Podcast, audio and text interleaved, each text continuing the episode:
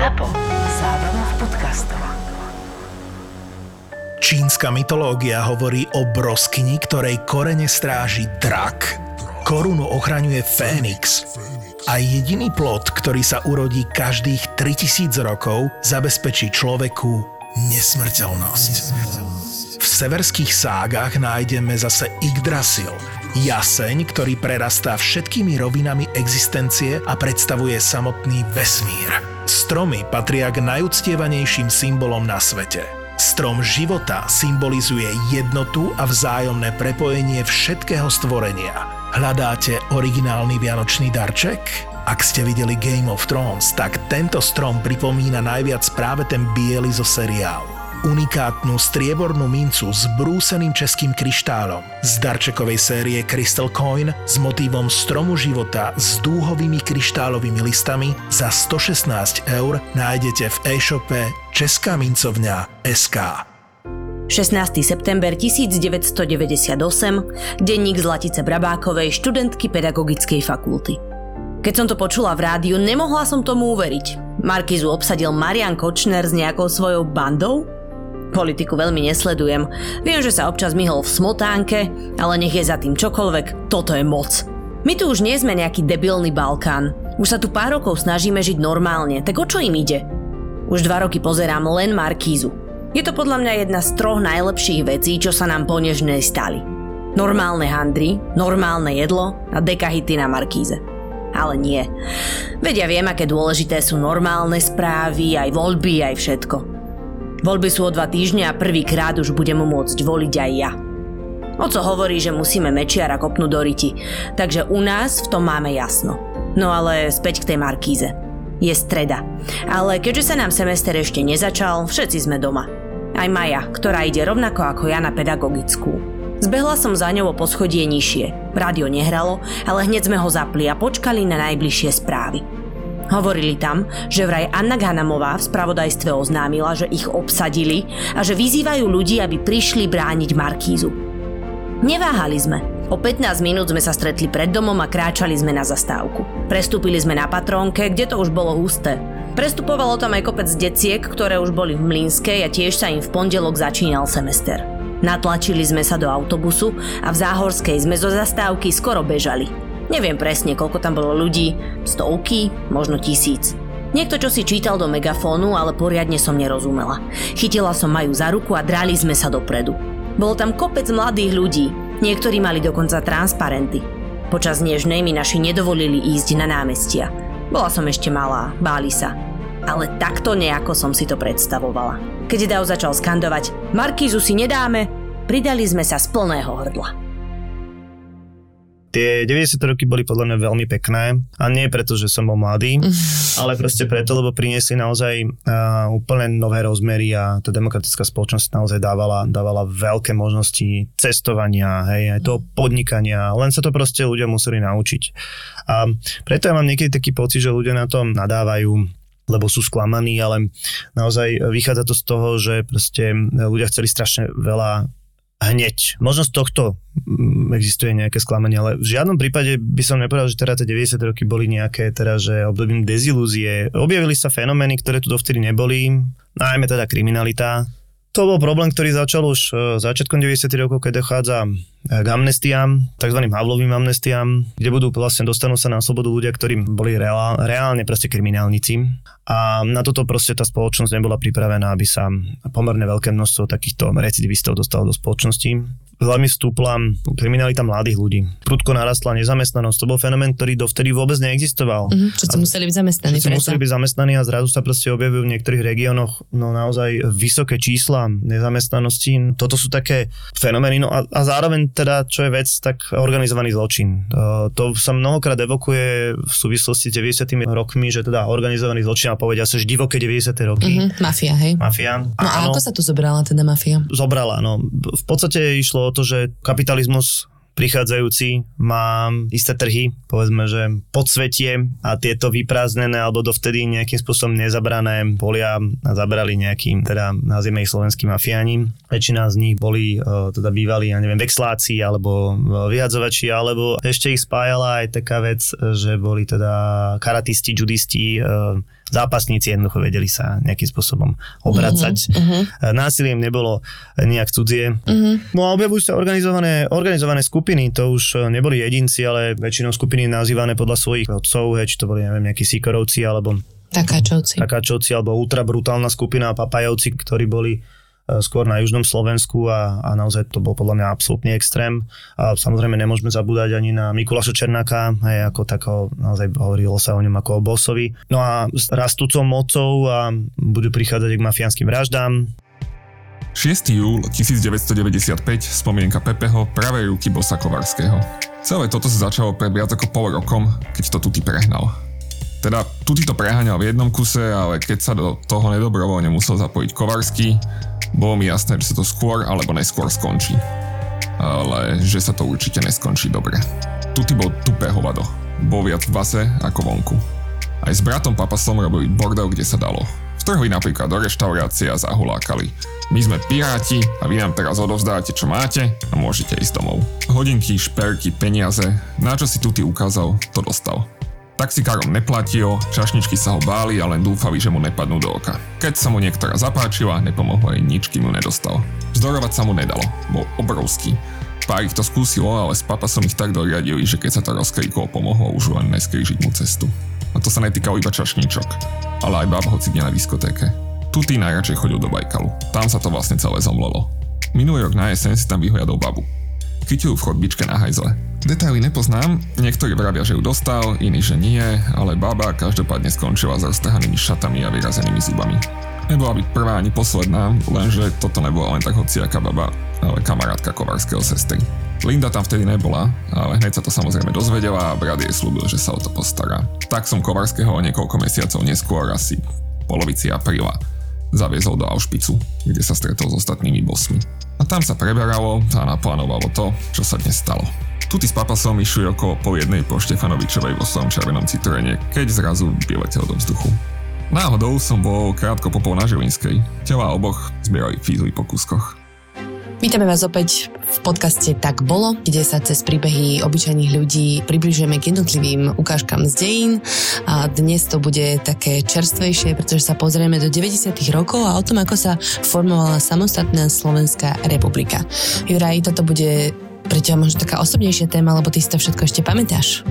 Áno, áno, bohužiaľ si to pamätám, ale v zmysle takom, že už som starší, takže preto nie, že by tie roky boli zlé, to nie, ale z tohto hľadiska, že poukazuje to na vyšší vek môj. Čo sa dialo teda po revolúcii v roku 1989? Sme nejaké dva mesiace po revolúcii, hej, to znamená, že presne sme v roku 1990 a pripravujú sa prvé parlamentné slobodné voľby. Samozrejme chvíľočku to trvá, kým povznikajú prvé politické strany, vzniká kresťansko-demokratické hnutie, vzniká napríklad strana zelených, niektoré strany, ktoré tu existovali, napríklad komunisti, tak si sa trošku transformujú na to, aby, aby sa mohli zúčastniť demokratických Ale stále sa budú volať komunisti, nie? Budú sa volať komunisti, hej, budú sa snažiť vystupovať tak trošku a ako moderná strana, oni sa potom úplne pretransformujú do strany demokratické lavice, ale to ešte bude trvať, mm-hmm. je to teda nie určite pri týchto voľbách.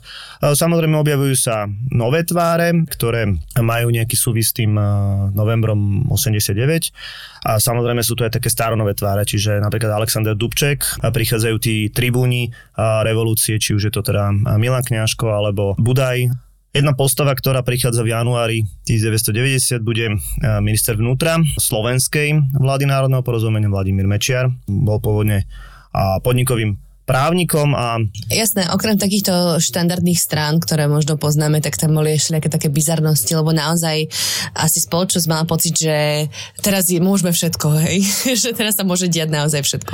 Lebo zaraz z toho politického hľadiska skutočnosti tie prvé voľby budú nie fenomenálne v tom zmysle, že sa objavia naozaj, dneska by som to subkultúry, mhm. ktoré si zapozakladali politické strany, objavuje sa strana priateľov piva, veľmi aktívna najmä v Čechách, objavuje sa napríklad nezávislá erotická iniciatíva a desiatky strán. Samozrejme aktivizujú sa národnostné menšiny, to je veľmi dôležité. Takže tie voľby, mm, aj tá prvá volebná kampaň, ona bola naozaj z dnešného hľadiska by som povedal, že groteskná, že tie volebné šoty, ktoré boli, no naozaj oboznamovali ľudí s nepoznaným svetom. No. príklad, akože volebné šoty v televízii. Volebné šoty v televízii, pamätám si dieťa, čo sedí na nočníku a a je nejakú výživu a nechcelo jesť ani a, a za maminku nechcelo, za tatinka nechcelo, za babičku nechcelo, ale za Československú stranu socialistickú chcelo, hej. A teraz neviem, či to bola tá strana, ale ten šot mi utkvel v pamä- pamäti, že niečo podobné bizarné som nevidel.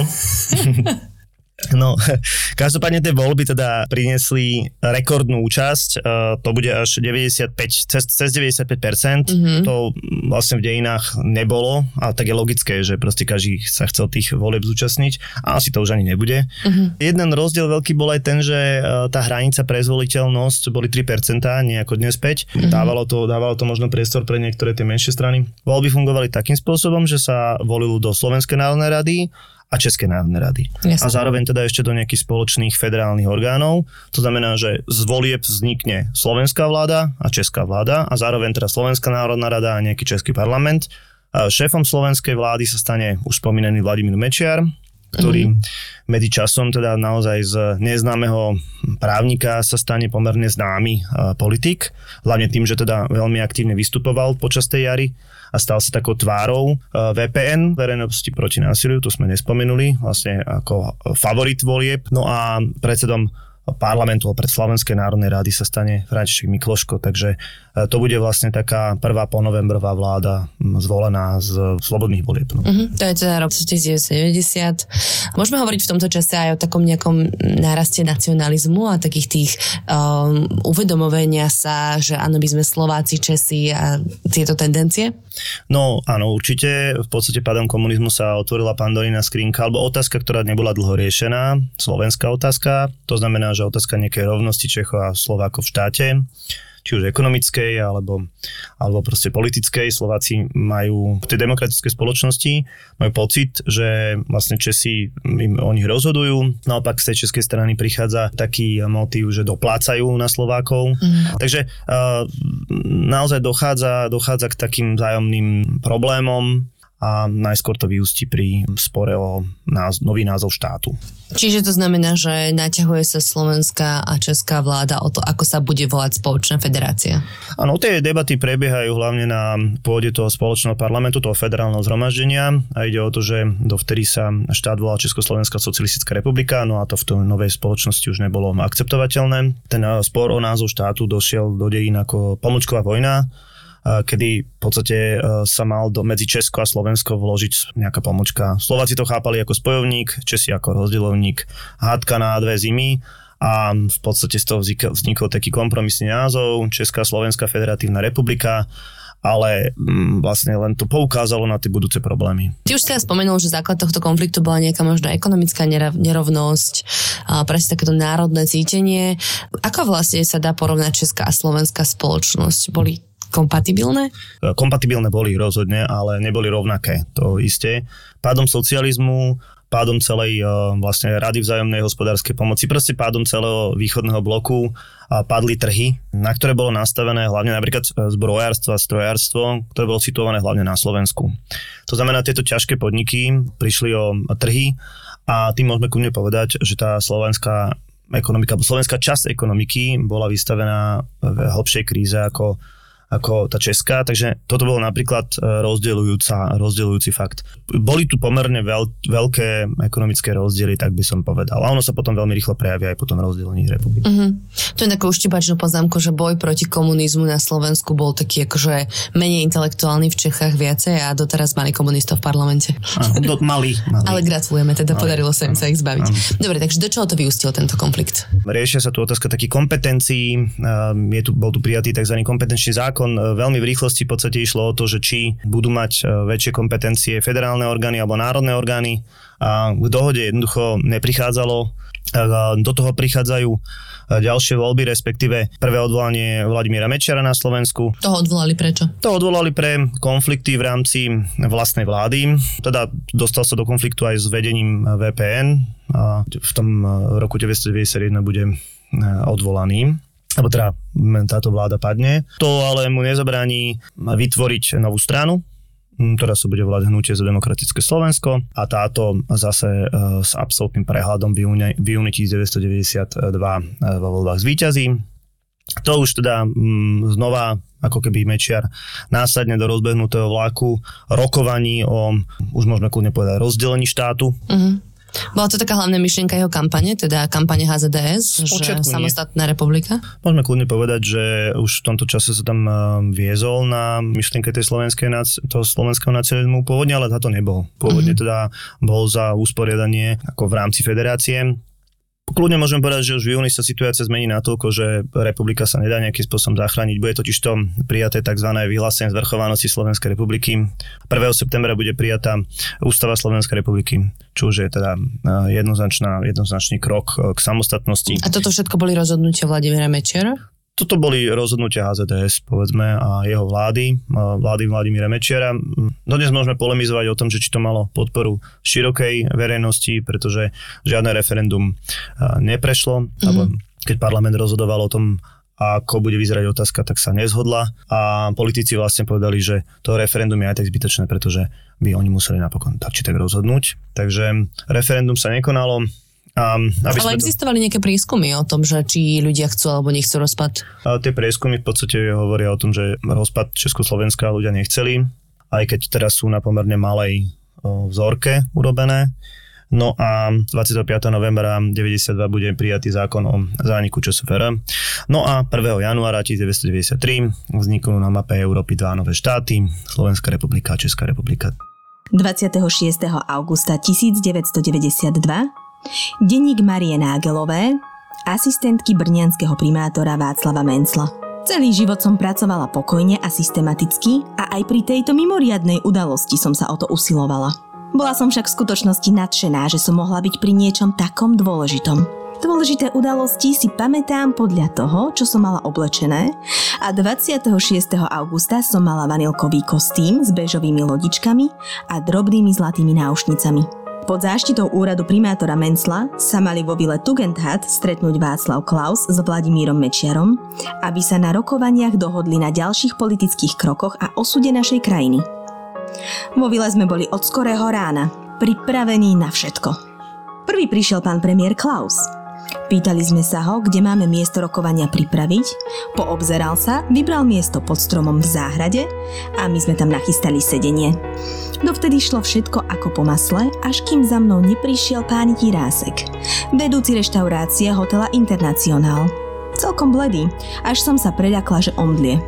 Hotel Internacionál zabezpečoval na celé podujatie občerstvenie, avšak auto, ktoré viezlo do Vily Koláča, havarovalo. Šofer sa nezranil, ale koláče sme už delegáciám naservírovať nemohli, takže sme ich museli nechať napieť znova. Rokovania trvali dlho a z napätého očakávania sa postupne stalo netrpezlivé pokukovanie na hodinky a potom už len čistá únava. Bolo to až tesne pred polnocou, keď sa páni Mečiar a Klaus postavili pred novinárov a oznámili.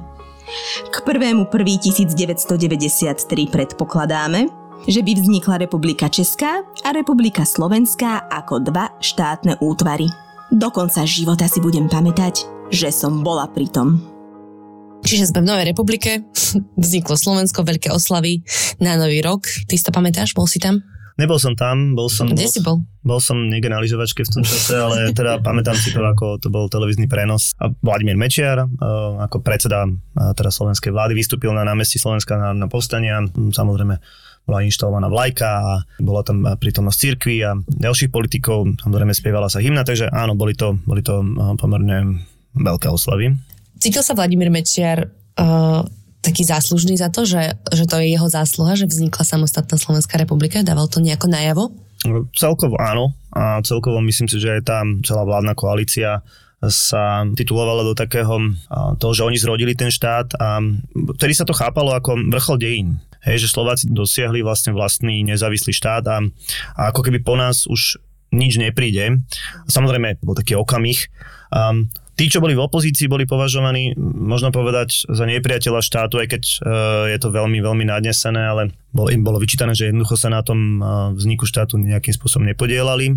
Samozrejme, čo bolo prvé nutné spraviť, tak uznanie medzinárodným spoločenstvom. To trvalo nejako dlho? To bolo veľmi rýchlo, napriek tomu, že tu boli rôzni skeptici a hovorili o možnom vojenskom konflikte s Maďarskom a, a ekonomickými problémami, tak tieto obavy sa, chvála Bohu, nenaplnili a, a aj, aj to medzinárodné uznanie prišlo veľmi rýchlo. Naozaj všetky tie dôležité mocnosti Slovensko uznali pod, po, podobne ako Českú republiku. Tak asi bolo aj zaujímavé to sledovať, že v akom mierovom konaní sa rozpadla tá republika, nie? Áno, porovnaní s tým, čo sa dialo napríklad, alebo začínalo, začínalo diať v Jugoslávii, alebo teda akým e, spôsobom sa e, rozpadávala Jugoslávia, tak e, to bolo v tom čase jednoznačne bráne ako veľmi pozitívny prístup a dávalo sa to v závzor aj rozpadajúcemu sa Sovietskému zväzu a podobne, akože to bolo veľmi, veľmi chápané pozitívne v, tej, v tom čase vo svete. Podcast Tak bolo. Tak, tak bolo. Vám exkluzívne prináša Česká mincovňa. Česká mincovňa. Investujte rozumne a štýlovo. Investičné mince slovenského orla a českého leva nájdete iba v e-shope Českej mincovne. Česká mincovňa SK. Jeden z prvých krokov, ktorý bolo treba vyriešiť, bola voľba prezidenta, pretože Václav Havel už teda nemohol byť ďalej prezidentom. A, takže dostal sa do čela, alebo teda bol zvolený Michal Kováč, bankár. Uh, možno si povedzme viac o ňom, o jeho príchode do politiky. Michal Kováč, ako teda nový prezident, ale bol nominantom HZDS, bol teda uh, pôvodne členom HZDS. Treba povedať ale, že už uh, v krátkej dobe sa dostáva do, môžeme kľudne povedať, že narasta napätie medzi ním a Vladimírom Mečiarom. Tým chcem povedať, že už v roku 93 a napokon to vyústí do otvoreného konfliktu. Dôvodom boli hlavne teda naozaj také autoritatívne kroky premiéra, ktoré sa prezidentovi nepáčili. Aj kvôli tomuto vlastne prednesie pomerne kritickú správu o stave republiky. Uh-huh. No a bude to mať za následok, že 14. marca 1994 bude vláde Vladimíra Mečiara vyslovená nedôvera, čiže druhýkrát Vladimír Mečiar vlastne stratí svoj post a bude inštalovaná nová vláda. Úradnícka vláda. O, nebude úplne úradnícka, bude to vláda, ktorá, ktorá bude zložená z bývalej opozície, tak by som povedal, ale teda bude jasne rozhodnuté o predčasných voľbách, ktoré sa budú konať v septembri 1994. To už je teda prezident v otvorenom konflikte s Vladimírom Mečiarom a teda Mečiarovi sa dostane do týmu veľmi zaujímavá postava politického marketéra. Áno, dostanem, dostanem. Fedor Flašík v tomto čase reálne už pracuje na celkom bombastickej kampani e, na to, v akom roku sme a vznikne tá pieseň Viva Slovakia. Súbor politikov z HZDS, ktorí spievajú niečo na spôsob We Are the World, ale je to Viva Slovakia. Áno, áno bola to, bola to o, taká pieseň, ktorú, ktorá sprevádzala celú tú volebnú kampaň. Viva!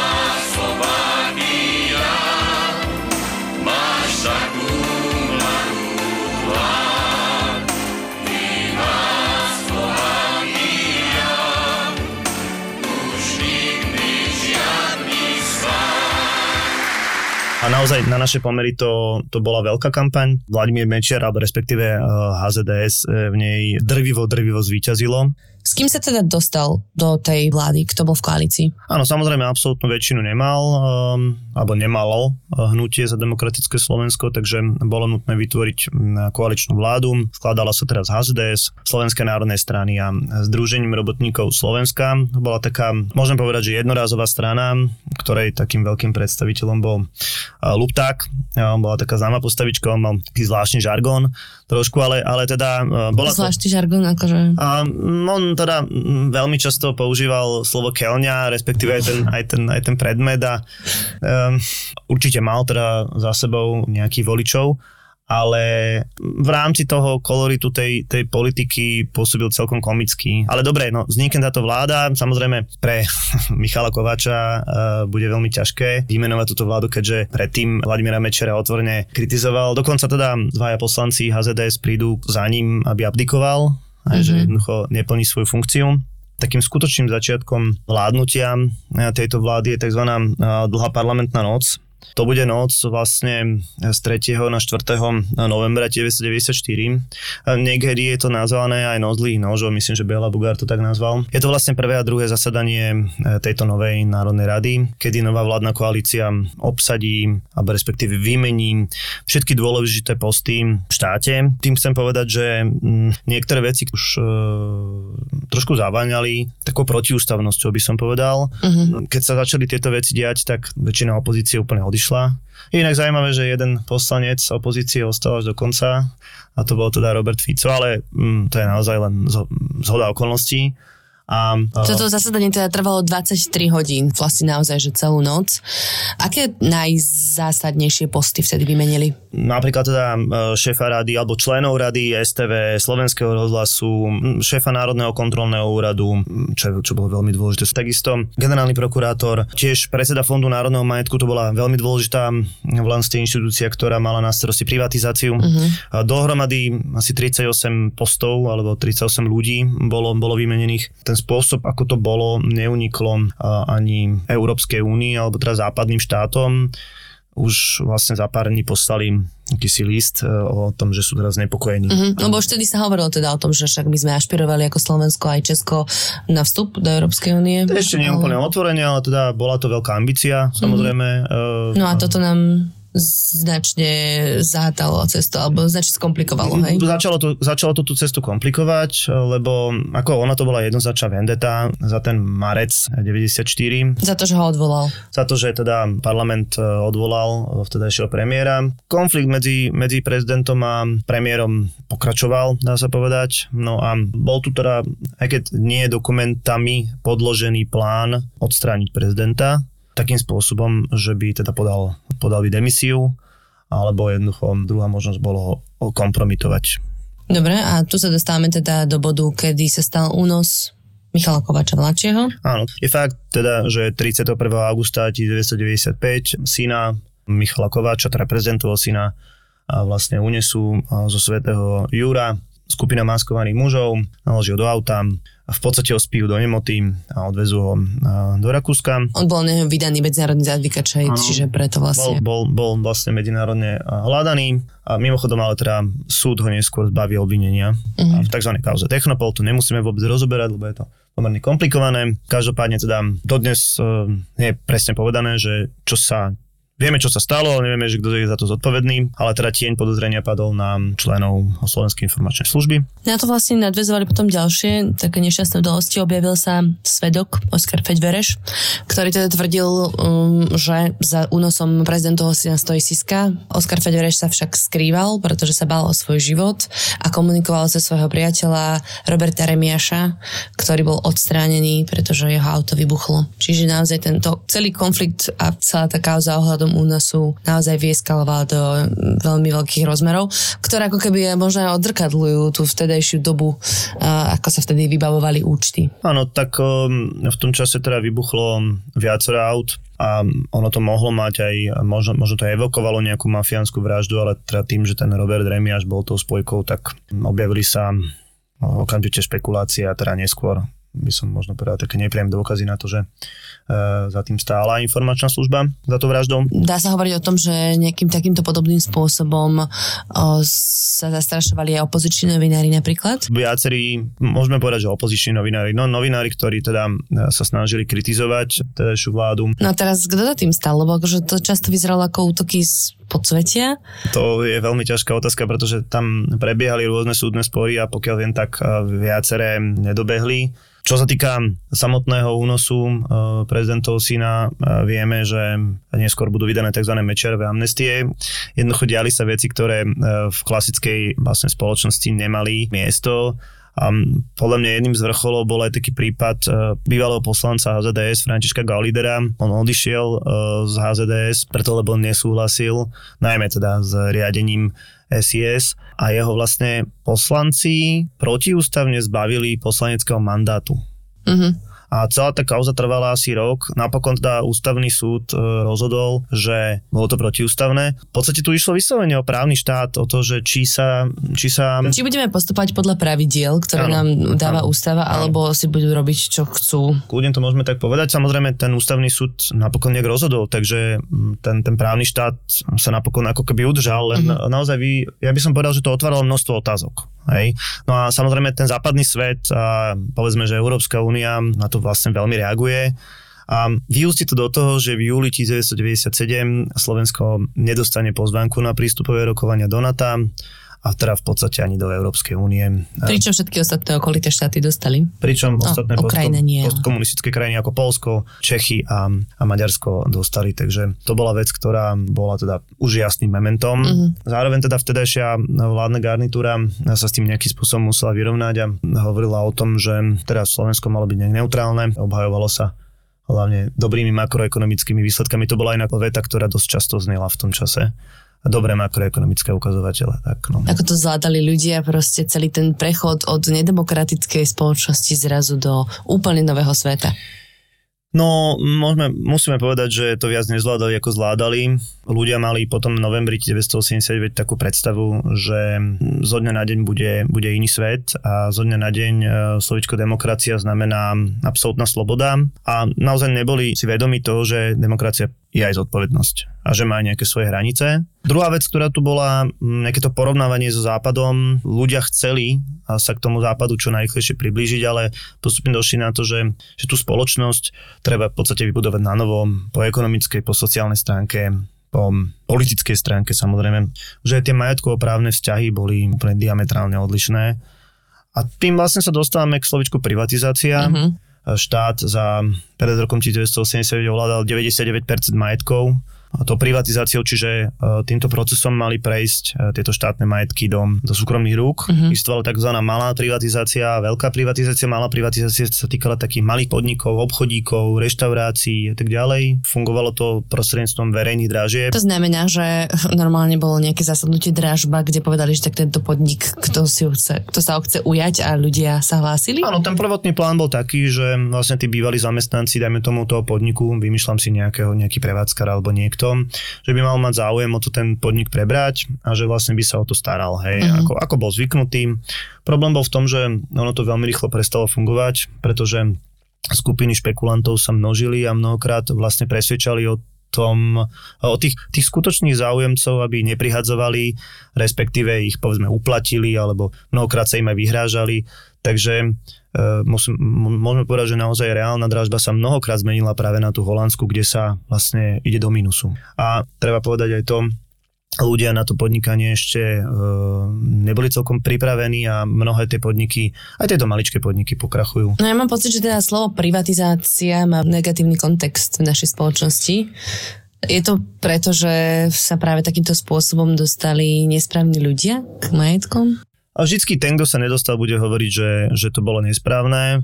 A v podstate bola to taká naozaj štartovacia čiara, ktorá príde raz za storočie, možno za 200 rokov, že všetken majetok sa zrazu prerozdelil. Mm-hmm. Hej, to znamená, že naozaj ľudia, ktorí v tom čase boli v produktívnom veku a vedeli sa, dajme tomu trošku pohybovať, tak sa k tým majetkom dostali. Samozrejme, nie všetci boli schopní. To, čo ty asi hovoríš, alebo tá, to, to, čo tebe evokuje, to, to, to negatívne, tak to je tá veľká privatizácia. Čiže e, privatizácia veľkých podnikov, továrny, fabrík, hej. Vlastne k tejto privatizácii väčšinou dôjde už počas uh, existencie Slovenskej republiky. Lebo je to taký plán vytvoriť akúsi slovenskú buržáziu, ako keby zahraničie bude z toho vylúčené. Problém bude v tom, že e, tá privatizácia bude vážne spolitizovaná a tie podniky sa dostanú do rúk e, vlastne ľuďom, ktorí budú pri, pri, pri vláde, hej, čiže mm-hmm. nejakým spôsobom. Si takým vrcholom mladovca bude určite, budú východoslovenské železiarne, a teda Rezešovci, krátko teda po konci uh, tejto mečerovej vlády uh, sa ukáže, že uh, VŽ je pred krachom. Uh-huh. Dochádzame k takému slovičku, čo sa volá tunelovanie to ani nepatrí k tak VZ, ale teda mnoho z tých e, továrny, mnoho z tých podnikov bolo vyslovene vytunelovaných. To znamená, že tie zisky boli doslova kradnuté. Strategické podniky sa budú vlastne privatizovať po 99. a to je tiež otázka, ale to už teda je iná éra trošku. A to už je tiež otázka, že teda či sa mali alebo nemali. Dodnes je to taká otvorená vec. Dá sa hovoriť o tom, že zásadná zmena príde s voľbami 1998? Môžeme hovoriť o veľkej zmene, pretože vlastne končí teda éra tej koalície HZD, SNS, ZRS. No, končí vôbec éra Vladimíra Mečiara, ktorý sa už nedostane do vlády, ale skús mi popísať možno to ako sa k tomu dostali tie ostatné politické strany. Mm, Vladimír Mečar sa ešte raz dostane do vlády, keď mne nebude sedieť, ale teda bude, uh, bude v koalícii spolu so Smerom. A ja jasné, ale sa. myslím teraz, ale, že na 8 hej, rokov bude odstavený. Tak. Áno, hej, um, zmena je to v tom, že opozícia veľmi mobilizovala síly, povedzme od roku 1997, kedy pospájala naozaj viaceré strany a vzniká Slovenská demokratická koalícia SDK, uh-huh. ktorá sa stáva takým lídrom opozície a jej lídrom zase teda Mikuláš Zurinda. Spolu samozrejme sú tu ďalšie strany, je tu tá už trošku spomínaná strana demokratické lavice, je to taká e, strana na jedno použitie. Máme tu teda maďarskú koalíciu, Takže uh, už pred voľbami môžeme povedať, že uh, sa nám tu celkom vyrysovala nejaká schopná opozícia. Kampaň pred voľbami v roku 98 bude naozaj, by som povedal, veľmi ostrá a Michalovi Kovačovi sa skončí funkčné obdobie. Parlament sa nechcel a nedohodol na jeho nástupcovi, tak jeho právomoci vlastne prevzali Vladimír Mečiar ako predseda vlády. To bolo ešte pred voľbami. To bolo ešte pred voľbami. A v rámci tohto celého sa objavujú známe hodiny na Hodžovom námestí, ktoré štandardne ukazovali čas a zrazu v jednom momente začali ukazovať vlastne počet dní, koľko ostáva prezidentovi do skončenia v úrade. A už to bola som... taká pomsta Mečiara, Michalovi Kovačovi. Je jedna z vecí, samozrejme. Druhá vec, teda, ktorá bola, tak to boli tie amnestie, ktoré sa týkali uh, únoscov a obvinených z únosu Michala Kovača mladšieho a, a teda toho zbaraného referenda. Každopádne, ja by som sa vrátil k tej volebnej kampani, ona bola naozaj pomerne uh, brutálna a v tom čase napríklad Mikuláš Zurinda sa prezentoval ako cyklista, tak uh, sa viem, že niekde rozsypávali pripináčiky na to, aby teda neprešiel.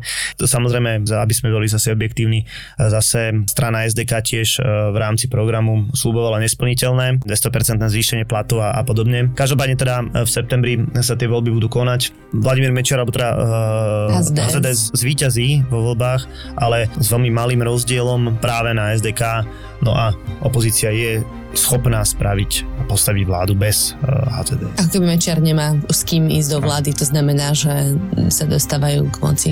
Vlastne 4, 4 strany, ale de facto je viacej, pretože v tom SDK boli schované uh, menšie strany, no a vznikne tzv. prvá vláda Mikuláša Zurindu. Možno trošku panovali obavy, ako sa Vladimír Mečiar zachová v tom prechodnom období, kedy teda je tých 30 dní kedy tá, tá stará vláda dosluhuje. Môžem povedať, že úplne bez problémov odozdal moc. Čo potom zľudovelo, tak bol jeho televízny odchod s to známou pesničkou Idem od vás. Áno, teraz by sme povedali, že tým rozbili internety, ale... Áno, áno, áno, áno. Mohli by sme to povedať. Aj keď má dedinka Čičmany len 100 obyvateľov, stala sa symbolom Slovenska. Čičmanci ich zrubové drevenice pomalovali ornamentmi. Dve storočia starý čičmianský vzor, ktorý je tvorený opakujúcimi sa geometrickými obrazcami, zdobí aj kroje. Nádherné výšivky sú ešte komplikovanejšie než malby na domoch. Unikátny čičmianský vzor nájdete teraz aj na striebornej minci v e-shope Česká mincovňa SK. Je v špeciálnom balení za 73 eur a môže byť krásnym vianočným darčekom. Link do e-shopu Česká mincovňa SK nájdete v popise tejto epizódy. Zapo. Zábrná v podcastovách.